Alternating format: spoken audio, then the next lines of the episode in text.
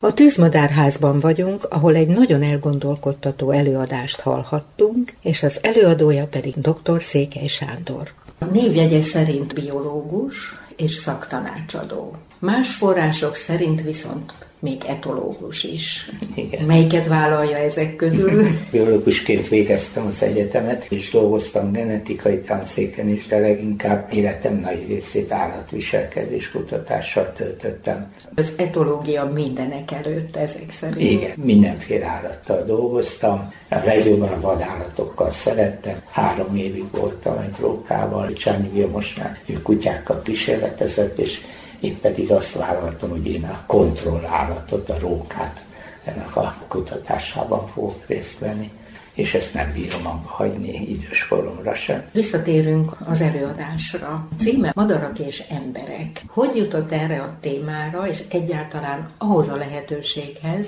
hogy felnevelhet madárfiókákat, mert mostanában ezzel foglalkozik? Magához a témához azáltal jutottam, hogy bizony én általános iskolában megtanultam azt, hogy az ember azért felsőbbrendű az állatoknál, hogy szerszámot használ. Aztán ez megdőlt, kiderült, hogy az állatok is használnak szerszámot. Aztán jöttek a hipotézisek, hogy amiatt vagyunk valamilyen módon felsőbbrendűek, hogy a szerszámot készítünk is. Hát természetesen azóta megdőlt ez is, kiderült, hogy vannak állatok, akik szerszámot készítenek is. Majom. Igen, akik hangyákat piszkálnak ki általuk hegyesre és vékonyra csiszolt vagy kaparászat ágacskákkal.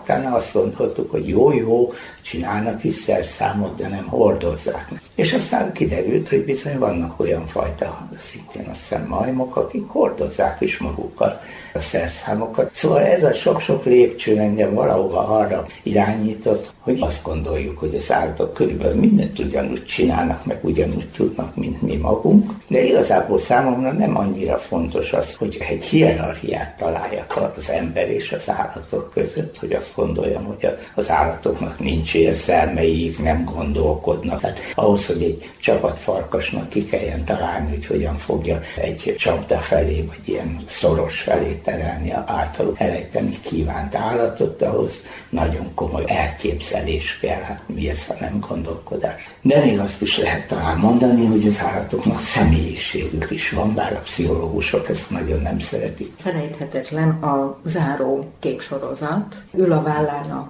kis bagoly, és turkásza a szakállát. Ezek a kis elesett bagoly fiókák, hogy kerültek önhöz? Erdőből hozták be a kirándulók pulóverbe csomagolva, mert féltek tőle, és nem tudták eldönteni, hogy egy sas vagy egy bagoly. Sajnos elkövették azt a hibát, hogy felszették, pedig ott kellett volna hagyni, mert az anyja ott eteti, akkor is, ha már kiesett az odúból. De és nem lehet, hogy kidobja?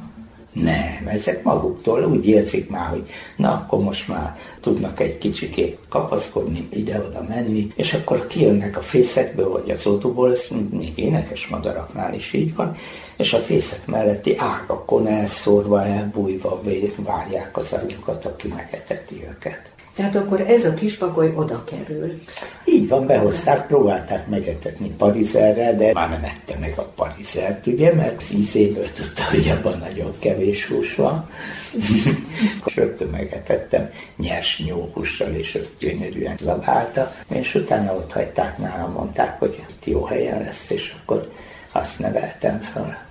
És kialakított neki egy fészket? Első néhány napban szobába velem alszanak, kis kosár fészekben, és aztán amikor elkezdenek mozgolódni, akkor túlélik a sokkját annak, hogy ők bekerültek egy ilyen mesterséges környezet, akkor viszem ki őket az udvarra, felrakom őket a fára, Ugyan repülni még nem tudnak, de tanulják azt, hogy hogyan kell kapaszkodni a fán, hogy a szél ne fújja le őket, megtapasztalják azt, hogy más állatok is vannak, mert például a bagyokat rögtön azonnal felismerik, az énekes madarak rögtön tudják, hogy ő ez egy veszélyes lesz ez a bagoly, és próbálják elűzni rárepülésekkel, rikácsolása. Tehát akkor még védeni is kell, hogyha kiviszi. Hát ezek nagyon... nem veszélyes rárepülések, nem. csak ijesztgetések. Köszít a macskák, vagy nyest, vagy ilyenek jelentek. Nem lehet kint hagyni akkor idézni. Igen, éjszakára be kell vinni, és van egy madárházam is, ami teljes kilátást biztosít, és röpülgetni is tanulhat benne a madár, de leginkább kint tartom, amikor csak tudom, mert az, az adja meg a lehetőséget annak, hogy később nyugodtan el tudjon repülni, feltérképezze a környezetet. A szülők reptetik a fiókát. Hogyan tanul meg repülni ez a szegény kis pakoly? Handicapesnek is érzem ott magam, mert hogy milyen butaság, azt gondolhatja a madár. Milyen anyám van nekem, hogy még repülni se tud. A repülés az biztos, hogy minden madárban benne van. Ahogy figyeltem őket, láttam rajtuk, hogy vannak szándékot kifejező mozgások, nyugtalanság, amikor először elkezd repülni, látom rajta, hogy toporog ide-oda az állón. Készülődik. Sőt, volt olyan madaram, én teljesen megijedtem, mert gyönyörűen evett beteken keresztül, és akkor egyik nap hirtelen csak egyszerűen nem evett este óta nem evett, mi az össz lehet vele, azt hittem beteg. Még nem a délután közepén egyszer csak gondolt egy nagyot, és repült egy ilyen 20-30 métereset. Ezzel próbálta csökkenteni a testsúlyát, hogy könnyebben lehessen repülni. Persze ez is csak feltételezés. Amikor eljön ez a repülési időszak a nevelt madárkáknál, akkor is ott marad még az udvaron, vagy merészkedik messzebb? A ragadozó madarak ott maradnak valamennyire az udvaron, jó nagy kert az erdő szélétől nem messze van, és ott nevelem ezeket a madarakat és ez azt az időt jelenti, amikor fogom a hálózsákot, és akkor amelyik fán fönnmarad, jó magasan, ugye onnan már nem tudom lehozni a madarat, ahol éjszakára leül aludni, az alatt a fa alatt én szépen hálózsákba fekszem, és nézem, és amíg le nem csukódik a szemem, de aztán hajnalban már korán föl is kelek, és ellenőrzöm távcsővel, hogy ott van a fa tetején a madár. Még, még szerencse, hogy a kirepülési időszak az nem térre esik. Igen, általában ez a nevelés, ez május, június, július, néha kitolódik augusztus közepéig is. Ebben az időszakban ők még szülői táplálásra szorulnak. Kirepülés után. Kirepülés után is. Ezért lehet hallani parkokban például a rikácsolásukat, ezek mind jelenségkérő hangok, amikkel az anyja ugye oda repül, és akkor megeteti őket.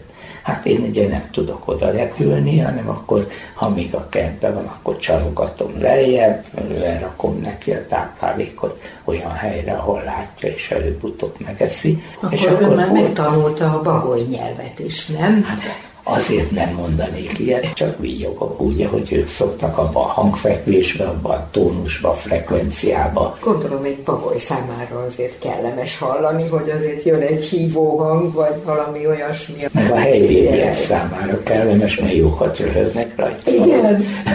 Ahogy ott kiabálok, hogy víjogok a erdőszélen. De ugye szépsége a dolognak az, hogy aztán későbbiekben már akkora területet bejárt a madár, hogy két-három kilométerre is elrepült, és onnan is berepül az emberhez, és visszajön. Hálás. Ezt sem mondanám. Azért nem. azért nem mondanám, mert ő még gyerek, és neki a táplálék fontos. És nem is akarom magamhoz kötni. Nem szoktatom magamhoz. Mindig azt csinálja csak ő, amit kell, és én csak a táplálékot biztosítom meg a védelmet. Mennyi idő alatt nőnek föl annyira, hogy tényleg önellátók legyenek? A csuda nagy szerencsénk van madarászoknak ezzel a dologgal, mert míg az ember gyerekeknél egy ilyen kísérletet 20 év alatt lehet csak megcsinálni, mire ők fölnőnek, ezek a derékbagyok, ezek a augusztusra egészen normális saját életet élnek, tehát ez azt jelenti, hogy három hónap alatt lefut a nevelési periódus. Mit tanult tőlük? Például az egyik legeklatánsabb dolog, amit tőlük tanultam, az, az a, az öröm kifejezése. Neveltem egy szarvastehenet kiskorától, akkor még el kellett mennem dolgozni, akkor visszajöttem, ez az állat körbefutkosott egy nem szabályszerűen, és a hónom alá dugta a fejét, Tehát olyan fajta érzelmeket tudott számomra közvetíteni, ami embereknél is ritka. Ha érdekel valakit ez a téma, amatőr módon, hogy mélyedjen el benne, mit tanácsol? Elég nehéz feladatot tudnék adni. Elsősorban fogja magát és költözön össze állatokkal. Valószínűleg ez az igazi. Tudományra szükség van, bizonyításokra szükség van, de igazából nem biztos, hogy ezek a fajta módszerek, amit a tudomány használ, föl tudja tárni azt, amit az állatokról tudnunk kell jelen pillanatban mire készül? Ilyen madarakat hoznak nekem madármentő állomásokról az utóbbi hat évben, minden évben ráment ez a három hónapon. És akkor mit figyelnek, ha nincs madár? Az előző években fölhalmozódott videófelvételeket nézem újra át, és, és csinálok belőle előadásokat. Jó egészséget kívánok ahhoz, hogy még sok-sok madarat, állatot tudjon megfigyelni, felnevelni. Köszönöm szépen. Dr. Székely Sándorral Somogyi Ágnes beszélgetett.